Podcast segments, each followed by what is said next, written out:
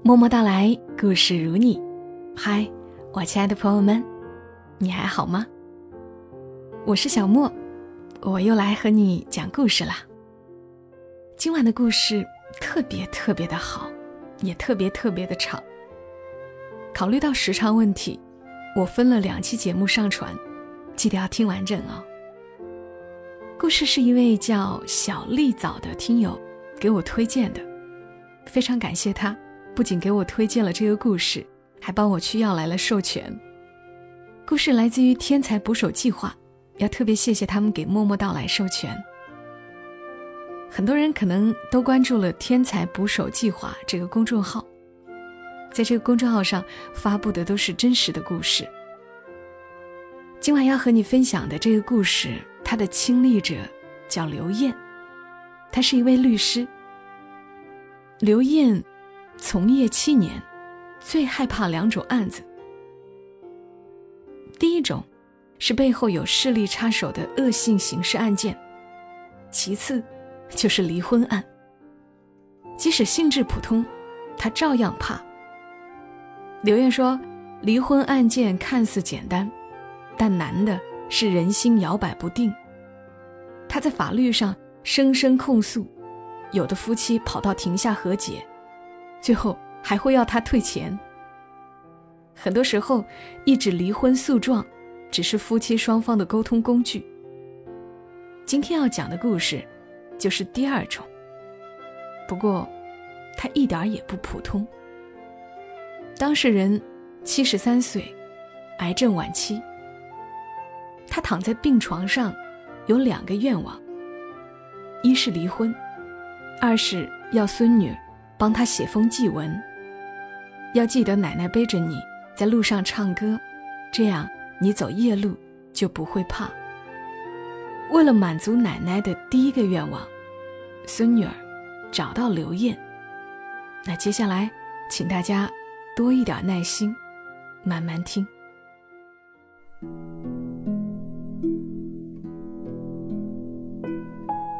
律师刘艳说：“二零一八年。”十二月二十一号，一个大二女生找到我，让我代理一起离婚案。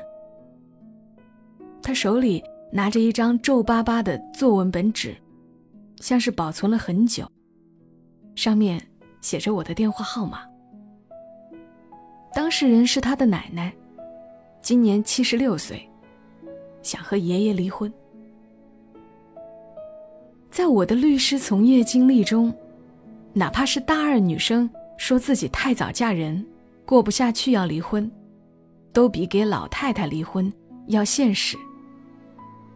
离婚案件比较简单，怕的是遇上当事人摇摆不定，律师冲锋陷阵，他们手鼠两端，一旦停下和好，还会联合起来让律师退钱。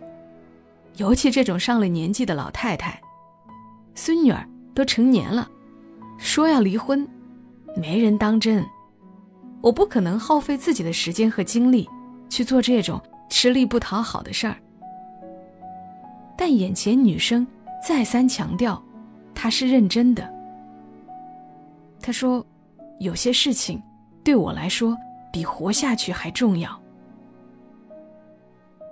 为了打消她的念头，我直接跟她谈钱。我说：“一个离婚案件。”我们一般收两万块，看他是个学生，打个折，也不低于一万五。因为他所在的村子距离我这里很远，还要报销交通、住宿等费用，得付钱再办理委托手续。一言为定。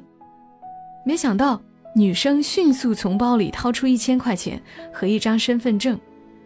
你答应了就不要反悔，我身上没有那么多钱。剩下的能不能写欠条，分期还你？他又掏出自己的身份证，我把这个也抵押给你。如果临时需要用，我再用学校的一卡通来换。一般人把身份证押给我，我只当它是一张废纸。但女生认真的模样，让我好奇，是什么原因让一个还在上学的女孩子？这么坚持，要给奶奶离婚呢？从身份证上，我得知他的名字叫小华，出生于两千年。照片上的脸牵拉严重。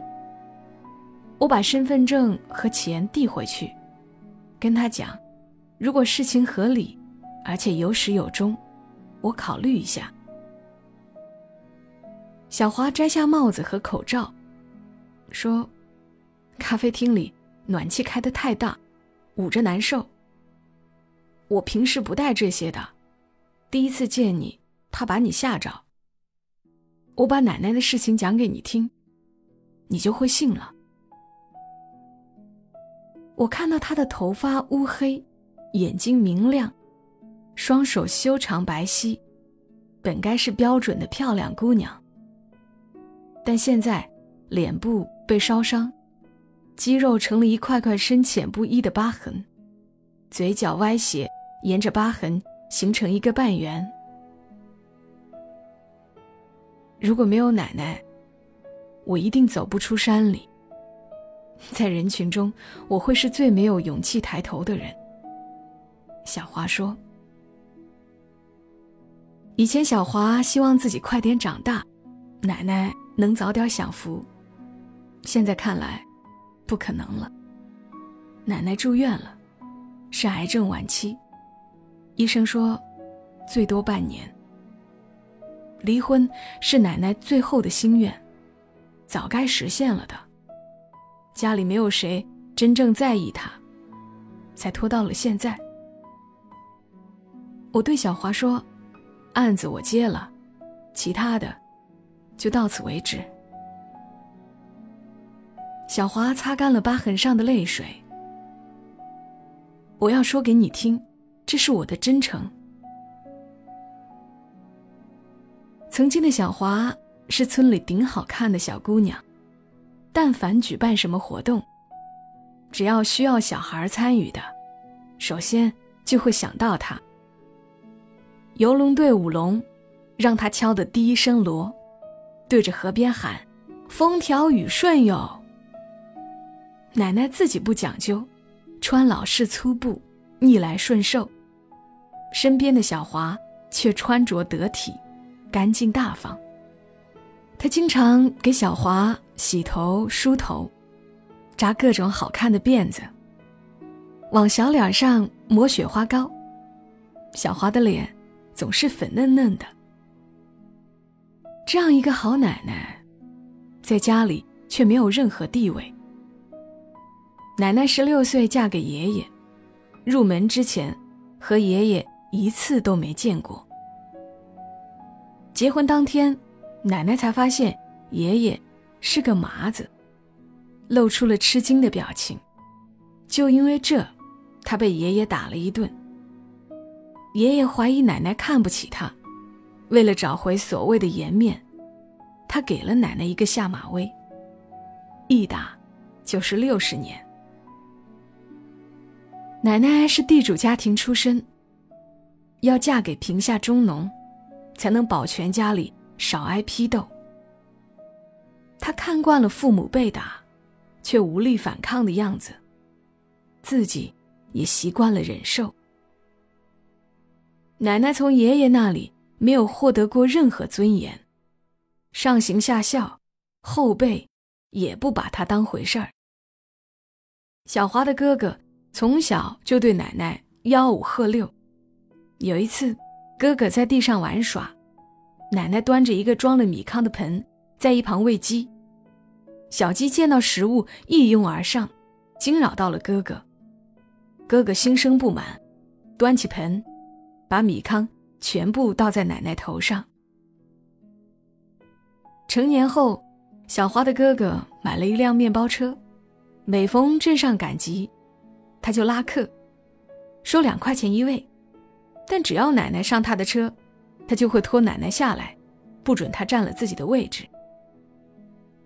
哥哥这种六亲不认的行径，还会得到爷爷的夸赞，哼，说这才是一个能成大事的人。奶奶一共生过十二个小孩，只活下来三个，小华的爸爸和两个姑姑，另外九个病的病死，饿的饿死，最大的才六岁，最小的活了不到两个月。由于前面六个都是女孩，奶奶在爷爷面前更加没地位。小花的爸爸是最小的孩子，爷爷从小就把他给宠坏了。即便做了什么出格的事儿，爷爷都不会说他，只会打奶奶。两个姑姑从小被区别对待，弟弟可以在家里肆意妄为，他们得跟着母亲在外头打猪草、砍柴、挖地，回来了三个人还要挑水做饭。后来他们说起回家，就害怕。全家只有小华跟奶奶亲，奶奶去哪里都带上他，把他抱在怀里，背在背上，放在箩筐里，讲故事，唱歌谣，行远路。奶奶是我唯一的福星。那次她不在，我才出了事儿。小华所说的出事儿，指的就是他脸上的伤痕。那时他只有五岁，奶奶卧病在床，父母在外地打工，只能由大他三岁的哥哥照看他。那天哥哥在厨房煨了个红薯，让小华替他看着是否熟了。小华走向灶台，不小心绊上了一条长板凳。摔倒不起，整张脸都卡在外头搭的灶炕里，炭火正在燃烧。面对小华的惨叫声，哥哥置若罔闻。当奶奶拖着病体循声而至时，小华脸上大面积的肉都被烧糊了，分不清是焦炭还是黑皮。万幸的是，没有伤到眼睛。奶奶背起小华，不停歇地跑了两公里山路，到大马路上才拦到车，将他送到医院。在医院，每当一个白大褂走过，奶奶就磕一个头，求他们救救自己的孙女儿。好在，小华的伤虽然看起来有点可怕，还不至于危及生命。二十多天后就出院了。出院之后。爷爷看到了他脸上的伤势，先是去寺庙里为哥哥求了一张平安符，怕孙子受到惊吓。给小华，不过是泡了一杯砂糖水。回到家，奶奶抱着小华寸步不离，爷爷却起了心眼儿。他把小华爸妈喊去房间，三个人在里面商量了半天，一出来。就说要送走小华。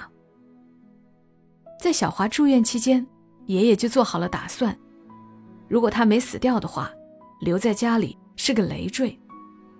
刚好有一个捡垃圾的老头需要一个孩子作伴，把小华送过去，两全其美。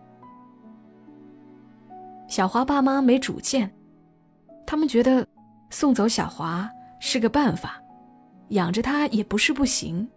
反正他从小有奶奶带着。但如果两个老人总要得罪一个的话，不用说，小华奶奶人微言轻。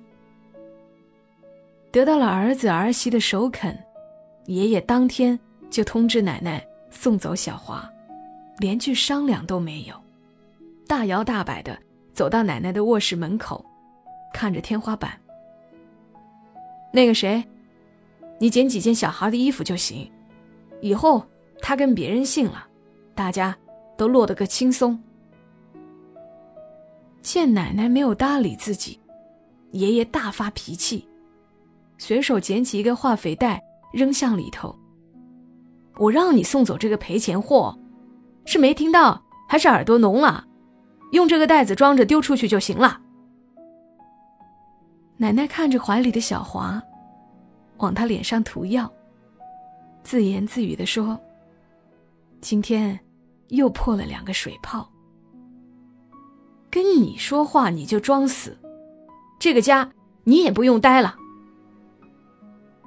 爷爷冲进了卧室，一把揪住奶奶的头发，往地上拖。奶奶不敢松手，四脚朝天跌在地上。小华躺在他怀里。你不送走这个扫把星，我来送。我怕什么牛鬼神蛇？爷爷踩住奶奶的头发，弯腰一手抓起小华的衣襟往外拽。奶奶不顾头发被拉扯的疼痛，用力往前倾，坐起来。转身护住小华。他这番举动再次激怒了爷爷，他往奶奶的背上踹了两脚。奶奶疼得喊了起来。小花醒来，大哭，问奶奶：“爷爷怎么又打你了？”妹儿不怕，有奶奶在。奶奶把小花放下，拉了拉她的衣服，背起她往屋外走。小花爸妈这才过来打圆场，说万事好商量。奶奶骂爸爸：“你一世都没成个人样，活生生的女儿你要送走？好呀，准备三副棺材，我先剁死那个老不死的，再抱着这可怜的妹儿从山上跳下去。你们也不要假惺惺来给我磕头，脏了我的地。”换做以前，没有人相信我奶奶能说出这样的话。奶奶当年六十二岁，嫁到这个家里四十六年，挨过的打不计其数。每次被打，只要还能动弹，她就会爬起来继续干活，服侍丈夫，照顾子女。邻居说，他以前是打不死的程咬金，赶不走的哈巴狗。这次过来围观的人也被惊到了。本来他们私下商量着要劝说一下奶奶，毕竟她很好说话，只是一个女孩而已，还是个八字婆，这辈子是找不到好人家了，只看以后哪里有个断手断脚的残疾人搭伙过日子。没想到，奶奶摆出一副同归于尽的架势。这下谁也不敢上前劝阻。平时嚣张跋扈惯了的爷爷，也只敢蹲在墙角骂骂咧咧，说这婆娘不知道被谁家的鬼附身了，改天找个道士驱邪，喷他几桶大粪就好了。小华说：“幸亏当年他还小，不然……”他会对奶奶说：“这些人个个嫌弃我们，反正是要死的，不要拼命了，遂了他们的意。”从那天开始，在这个问题上，奶奶不遂任何人的意。他操起一把斧子，把家里的锅碗瓢盆全砸烂，一件不留，继而又砍断爷爷的烟杆。说要削尖插进他喉咙里，人都不能活了，还吃什么饭，出什么气？只有小华一句话，让奶奶瞬间柔软下来。奶奶，我的脸痒。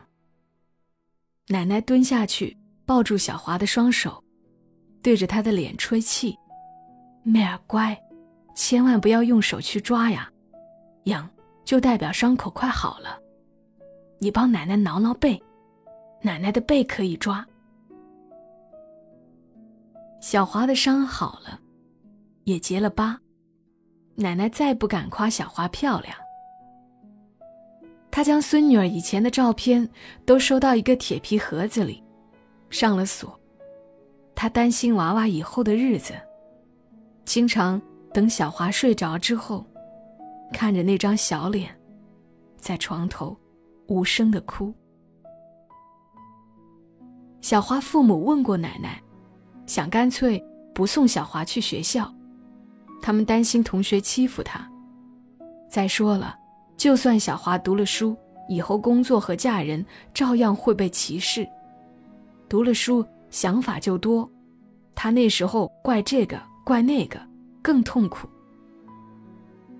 奶奶觉得这又是爷爷在背后使坏，她愤怒不止。有人脸上长了麻子，就不准他吃饭，不准他走路，他烂得跟厕所里的蛆虫一样。几十年来，这是奶奶第一次提麻子。哪怕他被打得差点喝药自杀，也从不损爷爷的脸。小华问过奶奶，什么时候自己才能和以前一样漂亮？奶奶告诉他，书读的越多，伤痕会越淡。小华还是去上学了。前面几天，奶奶怕别人笑话小华，也怕吓着小朋友，给孙女儿。缝制了一个面罩，只露出两只眼睛和一个嘴巴，上面还绣了几朵漂亮的小花。怕小华不肯戴，奶奶给小华讲故事，大意是：你看电视里的蒙面人都是很厉害的大侠，飞檐走壁，来去自如。等天亮了，他们还能笑。小华出门第一天。就遭遇了欺辱，被人骂八子婆。多数是小孩也有大人。一群小孩摘去小华的面罩，相互丢来丢去，看着小华东奔西窜，以此为乐。奶奶发现小华要么不肯戴面罩，要么戴了不肯摘，猜到有人欺负他，就偷偷跟着小华，远远的看着。只要发现有人骂小华八子婆，他就直接冲过去。碰上大人，他真敢撕他们的嘴，让这些人的嘴角见血。打得过的，给他一个教训；打不过的，也得让他看见我的态度。有些家长见自家小孩挨了打，上门来找奶奶，说一个大人怎么跟小孩计较。奶奶一改往常的态度，不端茶，不道歉，就一句话：“你小孩在我眼里啊，就是个垃圾，他爸妈更不是东西。”在奶奶眼里，这可不是小孩之间的戏谑，必须大动干戈。那些小孩挨几句骂，嬉皮笑脸就过了。我家妹儿受了欺负，睡觉都发抖，她一辈子都不会忘。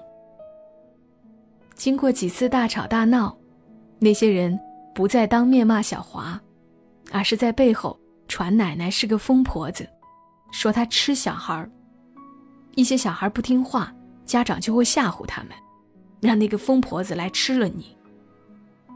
奶奶成了村里人避之不及的疯婆子，但欺负小华的人少了。过了几天，奶奶亲自把小华的面罩摘了。我们不带这个，妹呀，要像向日葵一样面向阳光，面对雨水。我得看到你的表情，哪怕是苦的，也总比装作看不见好。奶奶想让小华摘下面罩，为此打过一次小华。那段时间，小华不想去上学，尽管同学不再嘲弄他。他也会自卑。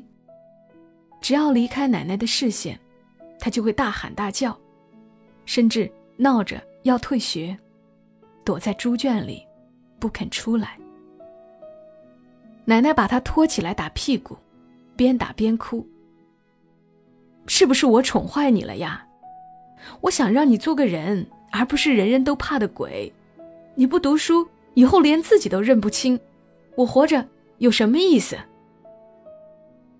其中有句话，奶奶一直念叨到现在：“妹啊，你的日子要和我的反着过才有效。以后我死了，你又能活成什么样子？”小华提到自己的事情时，再难过的往事，也总是很平静。说到奶奶，才会情绪激动。他说自己七八岁时，就不怕死。那一年，学校后山发生泥石流滑坡，同学们都在往外面跑，胆小的还哭了起来。小华不紧不慢的走在最后。如果死到临头，我能接受。小花想象着死亡，感觉应该会比活着好太多。但从奶奶嘴里说出这个字，我心慌啊。小华用功读书，他想让奶奶忘记死亡。不管刮风下雨，他总是第一个到教室的。趁着没人，大声朗读。有人来了，他就默读。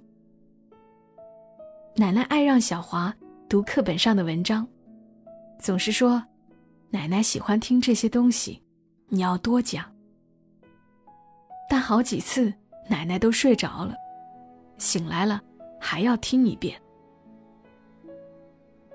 小花知道奶奶喜欢听她读课文，是希望她把书读好。奶奶在小华十五岁那年盖了一座小房子。听说奶奶要盖房，家里人又跳出来，说明明有一座大房子，何必去糟蹋钱米？何况按照农村的规矩，嫁出去的女儿是不能回来继承财产的。奶奶不管这些，你们怕糟蹋钱，却不怕糟蹋人。这两间屋子，我给妹儿留着。她想什么时候回来就什么时候回来，想住多久就住多久，谁也不能为难她。奶奶挨了一辈子打，不是自己要认命，是没地方去。就算回娘家，还没待上三天，弟弟一家人都赶她走，说嫁出去的女儿就算死，也没有死娘家的道理。小华不想奶奶那么辛苦。劝他：“我知道，你是担心我以后会跟你一样，受了欺负没地方去。